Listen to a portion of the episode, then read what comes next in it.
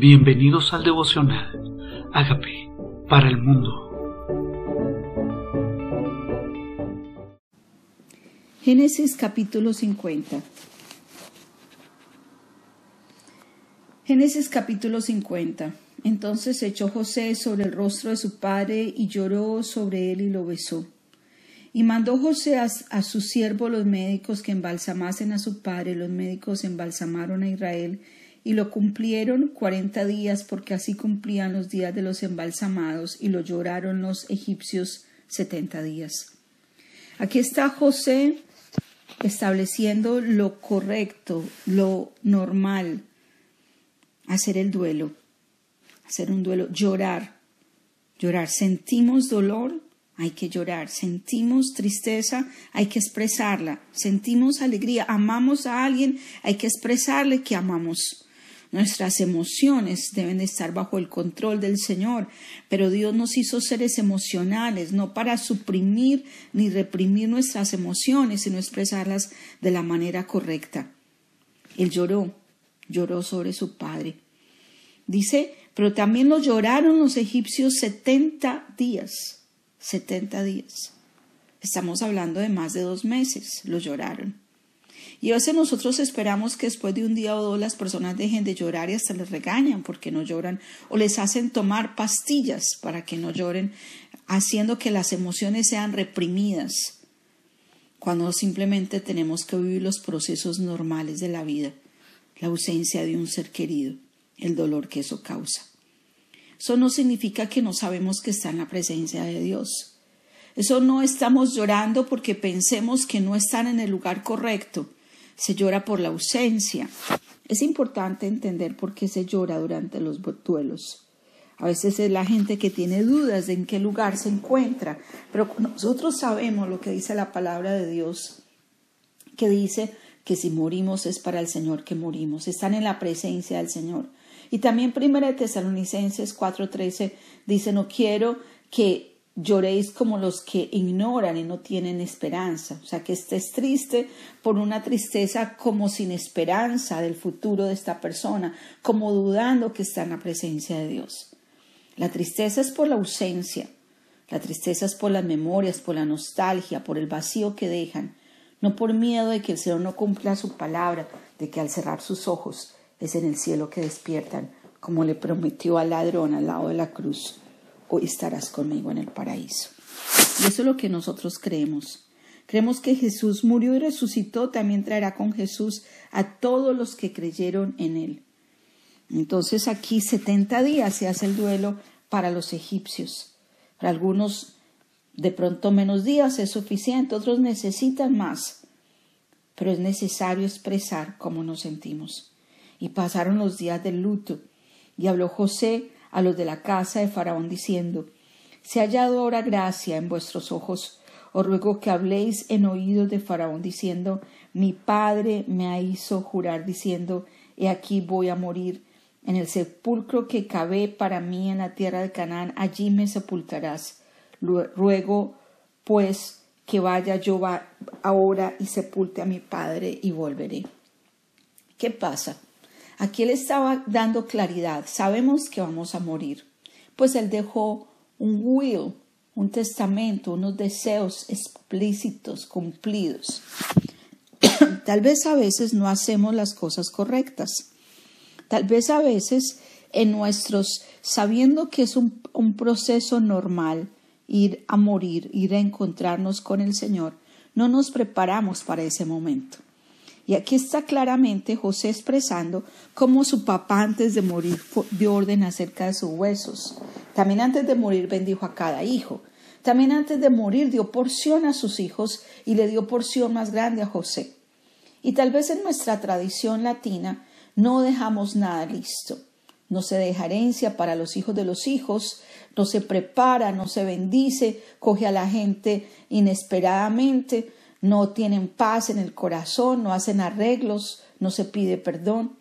Es parte de la vida, sabemos que va a llegar en un momento. Entonces, ¿por qué no prepararnos? ¿Por qué no preparar tu testamento? ¿Por qué no decidir qué vas a hacer? ¿Por qué no dar órdenes explícitas? ¿Por qué no dejarlas por escrito? A veces simplemente dejamos que la vida nos coja desprevenidos. Aquí José está siguiendo exactamente las instrucciones de su padre, de orden hasta cómo iba a ser enterrado, dónde quería ser enterrado. Hizo los procesos correctos, los procesos correctos. Y por eso dice, voy a ir como mi padre me, me pidió, voy a ir a la tierra de Canaán y volveré. Mi padre me lo dijo. Entonces Faraón dijo, ve, sepulta a tu padre como él te hizo jurar. Entonces José subió para sepultar a su padre, y subieron con él todos los siervos de Faraón, los ancianos de su casa, y todos los ancianos de la tierra de Egipto, y toda la casa de José, y sus hermanos, y la casa de su padre. Solamente dejaron en tierra de Gosén a los niños y las ovejas y sus vacas. Sí, él merecía una sepultura de honra. Él merecía que estuviera rodeado de personas a las que él fue de impacto. Lo más tremendo es que no simplemente fue entre sus hermanos y su familia, sino que también fue entre los egipcios. Dice todos los ancianos de la tierra de Egipto.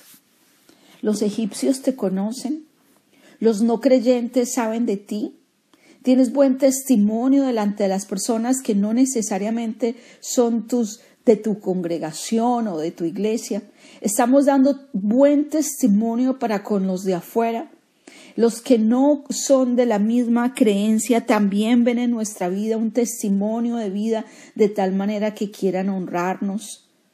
Porque a veces nosotros somos selectivos y nos portamos bien mal con la gente que no es de nuestro círculo y solo somos de bendición para nuestro círculo cercano. Cuando Dios nos llama a ser bendición para el egipcio, y para el creyente. Y me refiero al egipcio, al no creyente. El egipcio es el, el pagano, el egipcio es el no creyente. Y aún delante de los no creyentes debemos ser testimonio. Aquí están ellos honrándolos.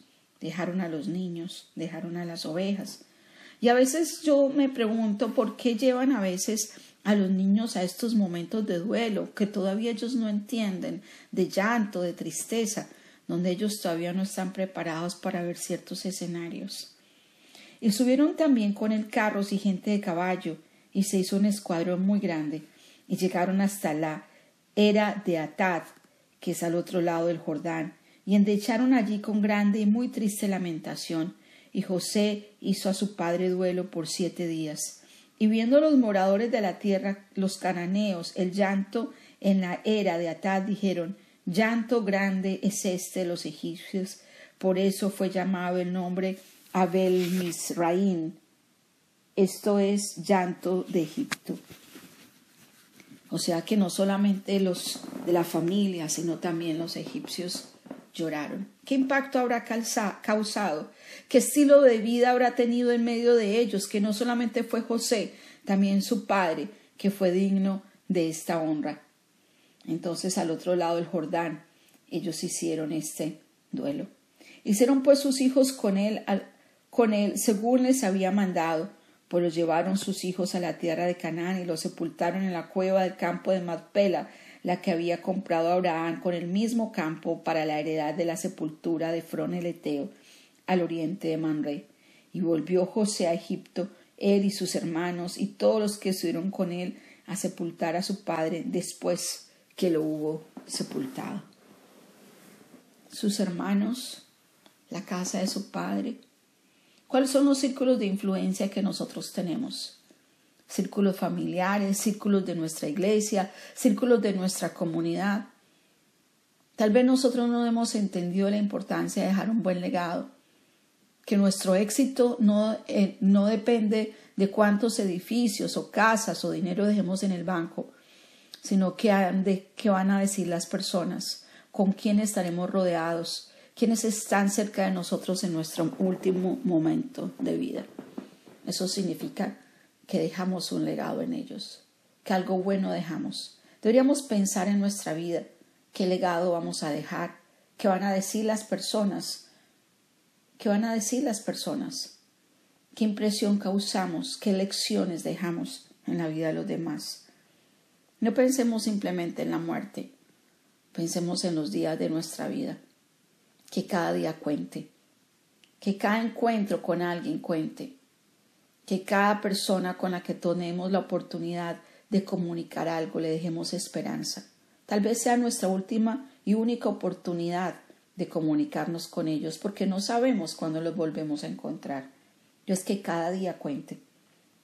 Viendo a los hermanos de José que su padre era muerto, dijeron quizá nos aborrecerá José y nos dará el pago de todo el mal que le hicimos. Serán conscientes, eran conscientes, quizá nos aborrecerá. Evidentemente no conocen el hombre que se había convertido José. Su corazón no había resentimiento, todo lo contrario. Dios le bendijo por ese corazón. Dios lo bendijo por un corazón agradecido. Dios lo bendijo porque con la mejor actitud sirvió en Egipto mientras era siervo. Dice, tal vez nos dará el pago de todo el mal que le hicimos. Enviaron a decir a José, miren la mentira que empezaron.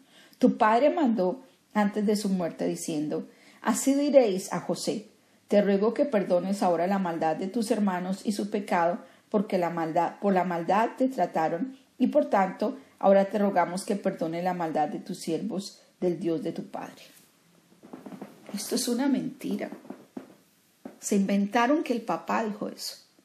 Estaban protegiéndose. Estaban protegiéndose. ¿Por qué no restauramos mejor las relaciones? ¿Por qué no tratamos de retribuir? ¿Por qué no tratamos de pagar a los demás bien por mal? Eso es lo que dice Romanos 12, 21. No seas vencido de lo malo, vence con el bien y el mal. Y eso es lo que hizo José. Más vergüenza causamos en la vida a aquellos que nos hicieron daño. Eso es lo que dice Romanos 12. Ascuas de fuego amontonará sobre su cabeza cuando tú eres no eres vencido de lo malo, sino que vences con el bien y el mal. Y José cuando escuchó esto lloró, dice mientras hablaban. Vinieron también sus hermanos y se postraron delante de él y dijeron, Henos por siervos tuyos. realmente tenían mucho miedo, mucho miedo. ¿Qué nos hace hacer el miedo? Mentir, engañar, doblegarnos delante de la gente. ¿Qué te hace hacer el miedo? Porque la gran mayoría de actos equivocados los hacemos por miedo de la gente. Tememos más a las personas que a Dios. Queremos complacer más a la gente que a Dios mismo. Y le respondió José, no temáis, ¿acaso estoy yo en lugar de Dios? Una de las cosas que yo me he dado cuenta a lo largo de mi vida es que Dios disciplina, no yo que Dios es el que hace que las personas vivan sus consecuencias, no yo. Nosotros no somos el instrumento de disciplina de Dios. No estoy hablando de nuestros propios hijos a quien debemos formar, formar el carácter, formar disciplinas. No estoy hablando de las personas. Creemos que nosotros somos el instrumento de disciplina. Y la palabra de Dios dice, mía la venganza, yo pagaré, dice el Señor. Además dice que la ira del hombre no obra la justicia de Dios en Santiago capítulo 1. O sea, cruzamos de brazo a Dios cuando hacemos nuestra propia justicia y no dejamos que Dios haga la de él. Dice, no temas, ¿acaso estoy yo en lugar de Dios? Vosotros, y este es uno de los versículos que ojalá se memoricen, yo me lo memoricé hace mucho tiempo, es Génesis 50, 21, 20. Vosotros pensaste el mal contra mí, mas Dios lo encaminó a bien para hacer lo que vemos hoy, para mantener en vida a mucho pueblo. Aquí no está tapando el sol con un dedo. Aquí no está diciendo, no, ustedes me querían, no, tranquilo, no pasó nada. No, aquí dice, ustedes pensaron mal contra mí. Eso es evidente. Pero Dios, realmente es en las manos de quien pertenecemos, lo encamina bien. Inclusive si tus enemigos están en contra de ti. Dios lo encamina a bien. Dios lo encamina a bien. Cuando estamos en sus manos. Es más, hay un proverbio que dice que cuando los caminos del hombre son agradables delante de él, aun a sus enemigos hace estar en paz con él. Dice, vosotros pensaste mal contra mí. Dios lo encamina. Deja que Dios encamina lo malo en bueno, con un propósito especial para preservar con vida mucho pueblo. Hay cosas en tu vida que no se hubieran logrado, hay parte de tu carácter que no se hubiera formado, hay destrezas que no hubieras desarrollado si no hubiera sido por personas duras, exigentes, jefes, autoridades, padres, amigos, hermanos, que permitió Dios que hicieran cosas aparentemente en contra tuya, pero lo que hicieron fue para bien, formaron áreas de tu vida que necesitaban ser formadas, te hicieron dependiente de Dios, te hicieron crecer. Dice, yo os sustentaré a vosotros y a vuestros hijos. Así los consoló y les habló al corazón. ¿Acaso no estamos llamados para eso? Es que no podemos olvidarnos quiénes somos. No importa si los demás se portaron mal, ellos mismos van a vivir las propias consecuencias. Ellos mismos le van a rendir cuentas a Dios. No, mi asunto es mi corazón. ¿A qué me llamó Dios? Dios me llamó a bendecir.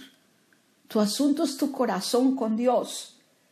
dice, no, yo te voy a sustentar. O sea, eso me puso Dios, a sustentarlos, a ustedes y a sus hijos, a consolar y a hablar al corazón de la gente. Ustedes no saben cuánto ministra perdonar a otro. Y habitó José en Egipto, él y la casa de su padre. Y vivió José ciento diez años. Y vio José los hijos de Efraín hasta la tercera generación. También los hijos de Maquir, hijo de Manasés, fueron criados sobre las rodillas de José. Y José dijo a sus hermanos, Yo voy a morir, mas Dios ciertamente os visitará. ¿Qué hizo José? ¿Qué hizo José? crió a sus hijos, vio hasta los hijos de sus hijos, hasta la tercera generación de sus hijos, o sea, la cuarta generación. José vivió lo suficiente para ver las bendiciones de Dios. Esto es un asunto entre Dios y tú. Dios te bendice a ti. Crió a sus hijos en sus rodillas y los hijos de sus hijos, o sea, estuvo cercano a sus generaciones. Tuvo la oportunidad que su papá no había tenido y es ver, ver estar cerca en su vida. Ahora quería estar cerca en la vida de sus hijos. Dice, vio las generaciones sobre sus rodillas, los crió sobre sus rodillas. Y José dijo a sus hermanos, yo voy a morir. Él estaba también preparándose. Mas Dios ciertamente os visitará. Esta confianza en que Dios tenemos, esta confianza en que Dios es el mismo de ayer, de hoy, por los siglos, Dios os visitará y os hará subir de la tierra de Egipto que juró a Abraham, a Isaac y a Jacob. Y el mismo Jacob era su papá que acababa de morir, que Dios le cambia el nombre por Israel. O sea, esas promesas dadas a nuestros padres se van a cumplir. Esperen, esa promesa se va a cumplir. Es en Canaán que viviremos. Estamos en Egipto ahora. esto es un proceso. Estás pasando un momento difícil, estás haciendo arduos trabajos. Esto es un proceso tranquilo. Luego vas a entrar a la tierra prometida. Dios nos visitará. Van a ver. Esa promesa se va a cumplir. Él murió con esperanza, él murió con fe en su futuro. Dice, porque Dios nos juró. Dios nos juró esto, Dios hizo promesas, Dios nos visitará.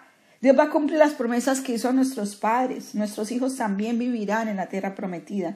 Hizo jurar José a los hijos de Israel diciendo, Dios ciertamente os visitará y haréis llevar de aquí mis huesos. ¡Qué belleza! Otro, no es que mi futuro es allá, mi corazón es allá. Allá pertenezco, allá pertenecemos. Yo no pertenezco a Egipto, ni mis huesos se quedan en Egipto. Mi espíritu y mi alma están en la tierra prometida, también mi cuerpo va a ser parte de la tierra prometida. A Él le pertenezco, a Él le pertenezco. Y murió José a la edad de 110 años y lo embalsamaron y fue puesto en un ataúd en Egipto.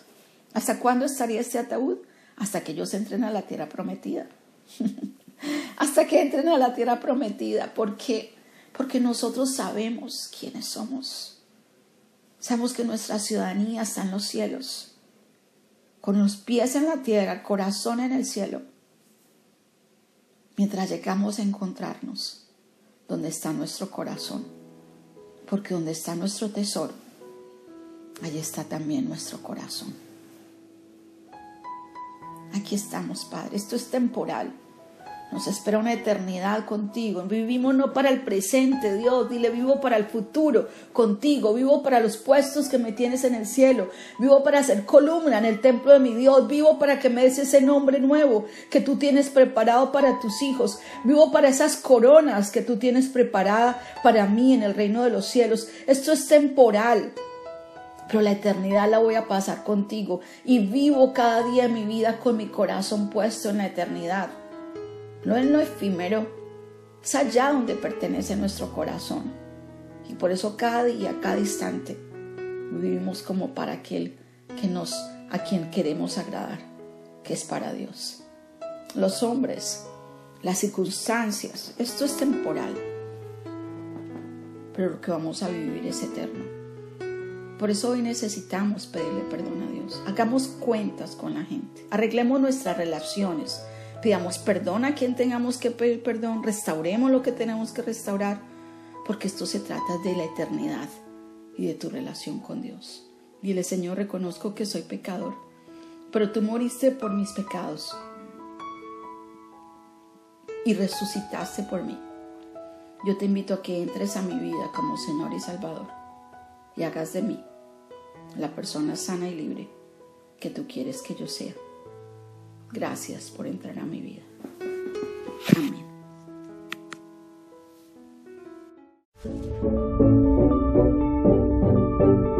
Amigos, queremos que usted sea parte de esta obra que estamos haciendo a través de Agape para el Mundo y que este mensaje de Jesús llegue hasta la última de la tierra. Si quieres donar en nuestra página web puedes hacerlo en agapeparalmundo.org o también a través de Cele en agapeoficial.gmail.com. Dios bendiga tu generosidad.